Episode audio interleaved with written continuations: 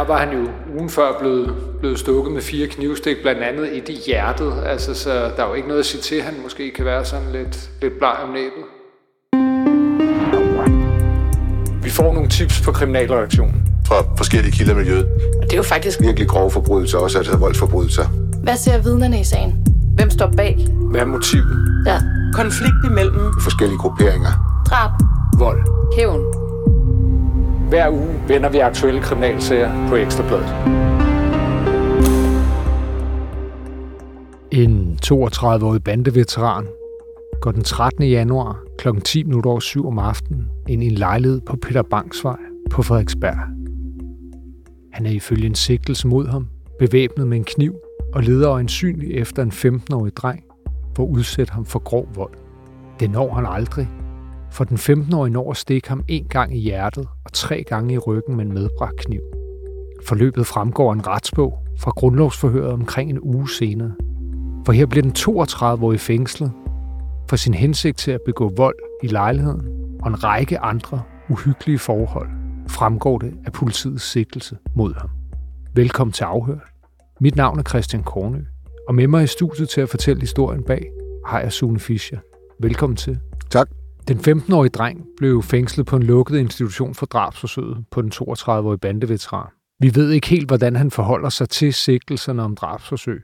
Men det, der gør sagen så speciel, er, at den 32-årige en uge senere, lørdag den 20. januar, bliver varetægtsfængslet for en række forhold, begået mod den 15-årige forud for drabsforsøget.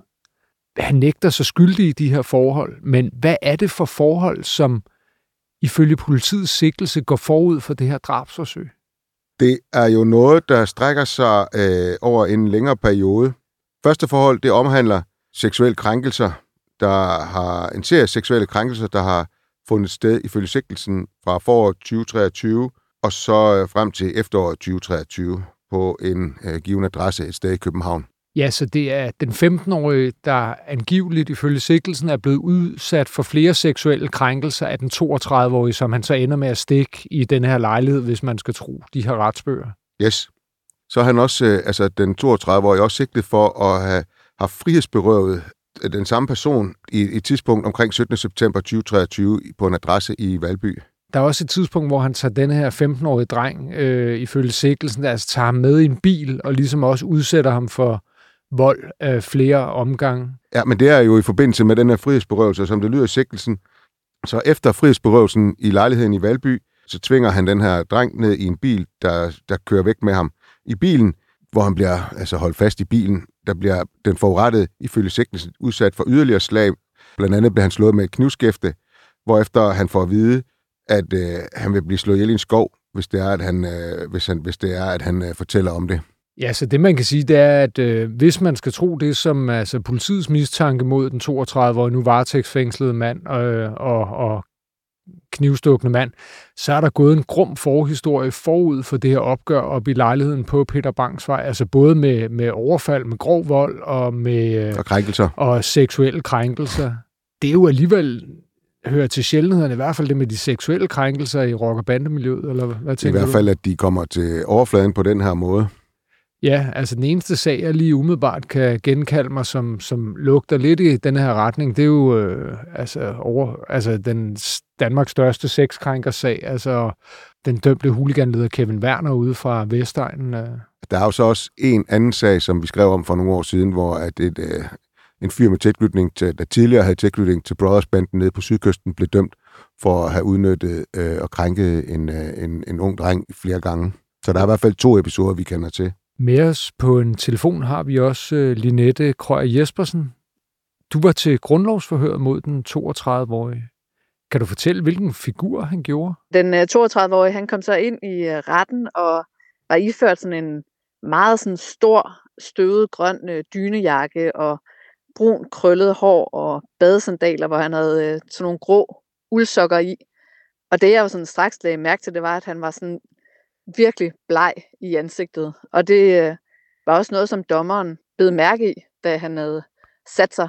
Det var jo sådan, at han var kommet for en dommer nogle timer tidligere, fordi at han, så vidt jeg husker, var blevet anholdt kl. 11.45 dagen i forvejen. Og så skal man jo fremstilles for en dommer inden for 24 timer. Så han var lige kommet for en dommer og havde fået præsenteret sin sigtelse, og så var han så blevet ført tilbage i detentionen. Og det, som dommeren sagde, var, at altså, du ser jo fuldstændig hvid ud i ansigtet. Du har forandret dig meget, siden vi så dig sidst. Altså, de her par timer for inden. Mm. Øhm, og han sagde også, jamen altså, jeg, øh, jeg sveder også meget, og der var koldt nede i detentionen. Og dommeren spurgte sådan, skal vi have lægetilsyn? Kan vi tilbyde dig en kop kaffe eller et eller andet? Og han sagde bare sådan, at øh, nej, jeg, jeg tager den. Øh, nej tak. Ja, fordi der var han jo ugen før blevet, blevet stukket med fire knivstik, blandt andet et i hjertet. Altså, så der er jo ikke noget at sige til, at han måske kan være sådan lidt, lidt bleg om næbet. Nej, det kan man sige, altså, at øh, der er en øh, god forklaring på, at hans øh, helbredstilstand måske ikke var sådan lige helt i top. Og nu har vi jo lige kort været inde på det her før. Øh, du kom med på telefonen fra det sydsjællandske. Øh, hvordan forholdt han sig til sigtelserne? Ja, altså han øh, sagde ikke selv noget, fordi at... Øh, men øh, jeg bad så øh, altså forsvarerne øh, om, om øh, han ligesom kunne sige, hvordan hans øh, klient han øh, øh forholdt sig til sigtelsen, og han sagde, at han øh, nægtede det hele. Og så var det jo så, at øh, dørene blev lukket, og det begrundede anklageren med, at der var tale om en øh, lang række meget alvorlige forbrydelser, og at øh, det var på nuværende tidspunkt et øh, meget kompliceret billede, og at øh, der var øh, mange, der skulle øh, vidne afhøres, og at det blandt andet var unge mennesker. Og det kan man sige, det var jo lidt svært at, at argumentere imod, så øh, dørene blev lukket. Og så var det jo så først efter, øh, ja, jeg mener et par timer, at, øh, at han så blev varetægtsfængslet. Yes, jamen du skal have tusind tak, fordi du lige øh, var med og, og gjorde os lidt klogere på, på denne her øh, komplic- lidt komplicerede sag og, og menneskene, øh, der er involveret i den. Ja, men det var der så lidt. Vi skal igen understrege, at ifølge vores oplysninger nægter den 32-årige bandeveteran så skyldig øh, i de her anklager, øh, og der blev nedlagt navneforbud i sagen, og der blev også øh, begavet dørlukning, som dommeren valgte at efterkomme. Altså, så vi i pressen og offentligheden kun øh, har kendskab til sigtelsen. Men øh, vi ved jo alligevel, har fundet ud af en, af en lille smule omkring den 32-årige Sune, øh, som altså blev stukket med kniven her. Øh, hvad ved vi om ham? Ja, vi ved jo, at han jo har haft sin gang i Mjølnerparken, altså i bandemiljøet i Mjølnerparken. Vi ved jo også, og det er jo dokumenteret, at han jo et par gange har været sat i forbindelse med banderelaterede forbrydelser, blandt andet hvor han har bistået øh, NNV-bandemedlemmer i, i, der var et voldeligt overfald, tror jeg det var. Kan det er også vigtigt at understrege, at han jo ikke har været direkte registreret medlem af, af, af, af hverken Brothers tidligere eller af øh, NNV-banden. Det eneste, man kan sige, det er, at på hans sociale medier kan man se, at der figurerer et billede, hvor øh, han har en t-shirt på, hvor der står Mjølnerparken Forever, Forever, Mjølnerparken i, i en forkortelse. Jeg tænker, det er vel ikke en t-shirt, man går rundt på med ude på gaden, hvis man ikke har en vis tilknytning til Mjølnerparken. Altså fordi, man ved jo, hvordan andre tidligere er kommet altså ganske slemt til skade, hvis de bryder sig med lån det fjer i det her miljø. Ikke? Altså hvis øh, folk har taget bande insignia eller altså rocker bande øh, veste eller trøjer på, uden at have øh, den fornødne tilladelse til. Men vi ved jo også, at der for en ikke så fjern øh, række år tilbage, der var der en, hvad kan man kalde det, en større udskiftning i Mjøllerparken, i og med, at der var en stor gruppe, der på ret kort tid røg længere tid bag træmmer af de andre, altså de mere styrende kræfter derude. Så det har ligesom åbnet et, et vakuum for, for andre kræfter udefra kunne træde til ind. kunne træde ind og, og gøre sig gældende. Ja hændelsen i, i, i lejligheden her, øh, som vi startede udsendelsen med at beskrive, altså det lugter jo lidt af, af nødværv øh, fra den 15-årige side. Øh, kan, man ikke, kan man ikke hæve det i sådan en sag her? Det kan man nok godt, men man kan jo også gå ud fra, at når politiet bliver tilkaldt til en lejlighed, at der ligger en blodtilsølet mand, øh, som er knivstukket, at de så, og blandt andet et knivstik i hjerteregionen, at de så går ud fra, okay, der er tale om et drabsforsøg, og at de så derfra skal finde ud af, hvad der egentlig er tale om, og hvad der er op og ned i den her sag, før, at, øh, før, før, de, de, før den videre efterforskning vil vise, hvad der så er sket. Så det er derfor, man simpelthen går ind og fængsler den 15-årige, fordi umiddelbart tænker jeg jo, altså, Øh, uden at være altså, hverken jurist, advokat eller dommer, og det er jo tvivlen, der må komme den forurettede til gode i det her til i denne her sag, men det, det, hvis man skal tro retsbogen og, og sigtelsen, så lyder det jo som om, at han har forsvaret sig selv. Altså det beskriver det jo i sigtelsens forhold 4, der lyder det jo, at, øh, at øh, den her 32-årige, han troppede op med en kniv, og, hvor, fordi han vidste, at, øh, at, øh, at offeret var, eller at den 15-årige var til stede i lejligheden, og han også havde, som du selv indledningsvis sagde, havde, havde det mål, at han ville øh, overfalde den 15-årige. Men det øh, mislykkedes i det, at øh, den 15-årige så øh, selv gik til angreb med en kniv på den 32-årige. Så det lugter jo lidt af, at man godt kunne sige, at der er en eller anden form for nødværv, men, men det er jo for tidligt for os at spå om det. Nu må vi jo se, hvad, hvad, hvad tiden vil vise. Og hvad er, kommer der til at ske fremadrettet sagen her efter din vurdering? Jamen altså, så vil der jo være fristforlængelser og sådan noget, og så på et tidspunkt, så rammer vi jo selvfølgelig også en, en retssag.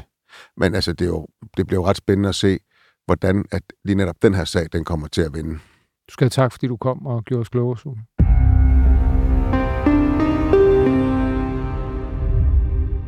Ja, og i forlængelse af sagen om drabsforsøget skal vi netop tale med justitsminister Peter Hummelgaard.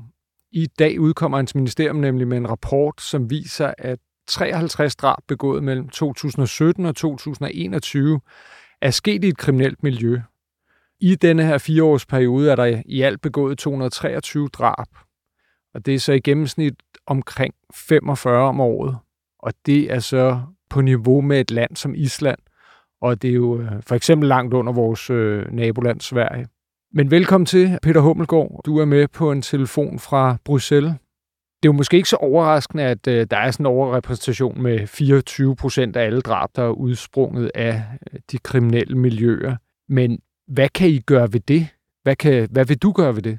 Jeg, jeg synes jo faktisk, at den her, øh, den her nye rapport her, der ligesom gennemgår øh, alle drab, der er begået i Danmark, også de uopklarede, giver egentlig et, øh, et meget, meget, meget vigtigt overblik, som jo så også skal bruges som et, et, et værktøj til at sige, hvor er det, vi har store fundamentale og strukturelle problemer. Og øh, det kan man jo sige, det har vi jo dels i de kriminelle miljøer. Det, at, at de kriminelle miljøer udgør så stor en del af drabsstatistikken, er jo også et udtryk for, at afstumpetheden og voldsparatheden er steget i bandemiljøet. Og så giver det os jo en øh, klar indikation af, hvor er det, der er behov for, at vi, øh, at vi sætter endnu mere ind. Og det er jo blandt andet noget af det, vi er i gang med senest med den meget brede opbakning til, til en helt ny bandepakke, som vi øh, fik på plads tilbage i, øh, i november sidste år, som vi nu skal til at i gang med at lovgive omkring og, og implementere. Ja, nu snakker du selv om kynismen i de kriminelle miljøer. Vi har her i afhørt flere gange talt om det her med den udvikling, der er sket også i rock- og bandemiljøet, hvor man altså laver mere målrettede likvideringer, hvor man tidligere måske i højere grad bare kørt hen på en knald, og der skød lidt imod en gruppe af mænd, og så ramte man altså, som regel ikke noget. Men nu er det, altså de er begyndt at gå tættere på og, og, og, og skyde for at dræbe, for at sige det sådan øh, lige ud. Mm. Men, men det er vel ikke noget, som I kan dæmme op med ved lovgivning, tror du det? Ja, jeg tror, man skal lade være med at bilde sig selv ind, at, øh, at man kan løse det helt. Men, øh, men, men det betyder jo meget, øh, hvad det er for nogle værktøjer, vi giver politiet og vores myndigheder. Det betyder meget, øh, hvordan og i hvilken udstrækning, at vi tager øh, bagmændene og de allermest hårdkogte, hårdkogte typer væk. Mm. Øh, og, og det betyder meget også, hvad det er for nogle øh, juridiske muligheder, vi giver vores, vores myndigheder i at forfølge og efterforske øh, gerningsmændene. Øh, fordi den helt store forskel kan man jo se på, altså det er jo ikke fordi, at vi øh, ikke har bandekriminalitet i Danmark. Det har vi for meget af. Vi har også for mange drab begået kriminelle miljøer. Men vi har øh, trods alt ikke en situation, der er løbet fuldstændig løbsk som man for eksempel ser det i andre europæiske lande, øh, blandt andet bare lige på den anden side af, af Øresund. Og så er det jo rigtigt, hvad du siger. Altså, jeg tror, øh, kynismen i rocker, rockermiljøet og bandemiljøet, øh, de organiserede kriminelle grupper, er blevet, blevet større. Øh, voldsparatheden er blevet større. Men så har vi jo samtidig også set noget, noget, en meget, meget skræmmende tendens, som man jo særligt kan se i fuld flor i Sverige, men som vi også har set eksempler på i Danmark, Nemlig det her, man, man på engelsk kalder uh, crime as a service. Altså, uh, at, at, det, at det, vi kan se en tendens til, at kriminelle køber sig til ydelser om at begå et drab hos andre kriminelle. Ja, simpelthen, altså populært sagt legemor, øh, og, ja. og som jeg ja. husker, der er det mest øh, altså svenske øh, bandemedlemmer, som er, er blevet hyret til at, at komme over og, og begå deres ugerninger her i, i, i Danmark. Ja, og vi kan jo se i Sverige, hvordan at, at helt, helt unge mennesker bliver, øh, bliver hyret mm. til at, øh, at begå øh, det beskidte arbejde på vegne af, af, af, af hvad kan man sige, de mere organiserede bagmænd, der sidder bag i og trækker i trådene. Ja, og i forlængelse af det, så kan jeg se også i, i rapporten, altså, at øhm, 42 procent af alle drab foregår med kniv eller blankvåben, tror jeg, der står. ikke. Og øhm, sidste år så vi jo blandt andet en, en knivkonflikt mellem de yngre fra LTF og øhm, yngre fra Nordvestkvarteret. Og i, i, der var en periode over nogle måneder, hvor der nærmest var knivstik hver eneste dag her i Danmark. Tror I, eller tror du, at en skærpelse ved, altså af knivloven vil, vil kunne bremse op for, for, for en tendens som det her? Jeg tror i hvert fald, det kan være øh, et bidrag. Øh, det er jo klart for, for kriminelle, der gerne vil slå hinanden ihjel, så vil de jo forsøge at gøre det. Øh, men vi kan jo i hvert fald se en tydelig tendens til, øh, et, øh, at i de organiserede kriminelle miljøer, der har der været en tendens til, at man har lagt skydevåbne, fordi at det er blevet omfattet af bandeparagrafen. Det vil sige, at der er skærpet straf for brug af skydevåben som led i, øh, i bandekonflikter, mens det er, at det har der ikke været for, for, for knivvåben. Øh, og der er, jo, der er jo nogen, der, der er også øh, kloge mennesker, der siger, at sådan hænger det slet ikke sammen, og kriminelle tænker ikke over, hvad det er for nogle strafbestemmelser, der er i straffeloven osv. Øh, jeg skal ikke øh, gøre mig til dommer over, hvad øh, folk, der har forsket i det her, øh, mener at kunne se. Jeg kan i hvert fald bare se en tendens til, at, øh, at øh, brug af knivvåben i bandekonflikter er steget meget, meget voldsomt, mens det er, at brug af skydevåben er faldet. Og det øh, lægger vi og politiet til grund, simpelthen fordi, at man ved, at det, øh, at det ifalder lavere straf. Vi kan også se desværre, at der er, øh, hvad kan man sige, uden for, hvad kan man sige, de egentlige kriminelle miljøer, er der desværre jo en tendens til, at flere og flere unge mennesker går med kniv. Øh, jeg, jeg tror, der er en tendens i tiden til, at, øh, at mange helt unge mennesker bilder sig selv ind, at der kan ske alt muligt farligt med dem, når de står ombord på, øh, på S-toget eller tager til fest. Og så må de heller lige for en sikkerheds skyld tage en kniv i lommen, fordi at, øh, det har andre også. Og problemet med det, det er jo, at vi kan se, at, øh, så bliver de også trukket. Øh, nogle gange ved tilfældigheder, nogle gange ved øh, tilfældige sammenstød. Og det fører jo også til øh, helt øh, ulykkelige øh, situationer, hvor der er, at folk både mister livet, og dem, der bærer kniven og bruger kniven, jo sådan set også ødelægger deres eget liv og deres, øh, og deres pårørendes liv. Ja, vi har jo set u- ulykkelige sager her med helt unge mænd, som, som har stukket Nemlig. hinanden ihjel over bagateller. Greno og Tostrup og så videre, ja. ikke? Ja. Men... Øh, og, og derfor så, øh, så kommer vi til øh, at, øh, at lovgive om, øh, og det er en del af den bande af tryghedspakke, vi, vi indgik sidste år. Vi kommer til at lovgive om for det første, at brug af knivvåben bliver omfattet af bandeparagrafen. Altså sådan, at de hærdede bandemedlemmer ikke slipper billigere i straf, hvis de bruger knivvåben frem for skydevåben, når de har deres konflikter med hinanden. Mm. Og for det andet, så skærper vi simpelthen også straffen meget markant for øh, ulovlig besiddelse af knivvåben i det offentlige rum. Og rigtig, rigtig meget endda. Altså det vil være sådan, at hvis du i førstegangstilfældet øh, bliver, bliver taget med en, øh, med en kniv, øh, så kan man få en bøde på op til 10.000 kroner. Altså, og hvis du er 16 år og arbejder i, øh, i flaskemodtagelsen i et supermarked, så er der altså mange, mange flasker, der skal tages imod øh, for at betale en bøde på 10.000 kroner. Helt sikkert, helt sikkert.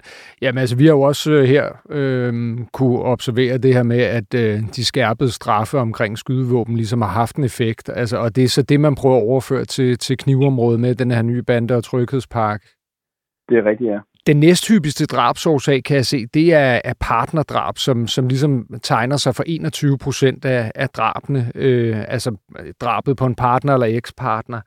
Altså det er vel langt sværere for jer ligesom at, at dæmme op for, er det ikke det? Eller kan, kan, man, kan man lovgivningsmæssigt gøre noget for at, at, at, at, at bremse det her? Altså, jeg tror, man skal i hvert fald ikke udelukke, at der kan komme lovgivningsinitiativer. Øh, altså, jeg må simpelthen bare sige, det er jo dybt, dybt tragisk, at der begås så mange partnerdrab i Danmark. Og, øh, og jeg tror, det, det som det her er udtryk for, det er, at vi er nødt til at blive bedre til at sætte ind over for, hvad kan man sige, de tidlige øh, tendenser. Øh, det vil sige partnervold og stalking, så vi undgår, at det eskalerer øh, og i yderste konsekvens øh, ender i, øh, i drab. Og der er allerede øh, Øh, søsat mange initiativer mod partnervold og partnerdrab, men vi skal jo selvfølgelig hele tiden overveje, hvordan vi kan øh, styrke indsatsen. Og jeg synes, at, øh, at, at de her øh, opgørelse i den her rapport her er en indikation af, at vi står med øh, et stort samfundsproblem. Øh, at der, der er for mange, ofte øh, kvinder, som, øh, som er udsat for både vold og stalking fra enten øh, kærester, ægtefæller eller ekskærester og, øh, og eksmænd. Og, øh, og, og vi kan jo se, at de situationer så også øh, eskalerer. Og der, der har vi jo helt klart behov for både, hvad kan man sige, initiativer i den helt bløde ende, men, men jo altså også øh, at holde et, øh, et fast fokus på, øh, på lovgivningen, øh, sådan at, øh, at de her kvinder bliver beskyttet fra et meget, meget tidligere tidspunkt.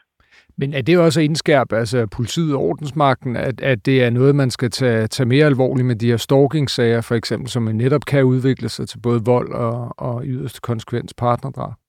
Det er jo helt klart, øh, helt klart øh, et behov for, at politiet og myndighederne, øh, og det gælder jo også altså myndighederne som i form af, af, af kommunen og andre, der er involveret, mm. øh, skal tage det her meget seriøst fra det allertidligste tidspunkt. Øh, hvad angår stalking, har vi jo allerede øh, skærpet øh, straffen for nyligt øh, omkring det. Øh, der er også nye metoder, som vi arbejder på at kunne, øh, kunne tage i brug. Øh, vi kan se blandt andet fra Norge har man meget positive erfaringer med, med, med det, som man kalder for en omvendt fodlænke. Hvad er en omvendt fodlænke, Peter? Øh, det, ja, det... men i grundlæggende så er det jo sådan i dag, at når det er, at øh, en kvinde eksempelvis får udstedt et tilhold, mod, og det kan være for eksempel en eksmand eller bare en mand, der, mm. øh, der stalker eller truer hende, mm. øh, jamen så øh, er det øh, tilhold jo udstedt øh, på, en, øh, på en geografi, og der er det jo så øh, øh, øh, kvinden, der hele tiden skal være opmærksom på også, om øh, hun kommer til at bevæge sig i bybilledet et sted, hvor det er, at, øh, at den her mand øh, pludselig er øh, hvor at med en omvendt fodlænke, så vil man hjælp af, af data og alarmer øh, kunne konstatere, hvis det er, at den her mand med fodlænken nærmer sig kvinden, hvor en hun måtte opholde sig og bevæge sig rundt, jamen så udløser det så en, øh, en alarm, og, og den her mand med, med den omvendte fodlænke får en advarsel om at bevæge sig væk fra den tilholdsafstand, øh, han er blevet idømt.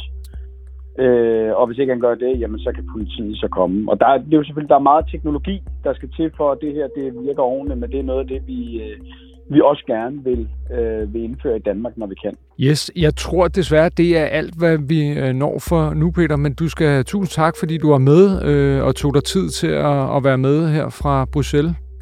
Det var så lidt. Tak til Rasmus Søgaard for at producere programmet, og ikke mindst tak til jer for at lytte med derude.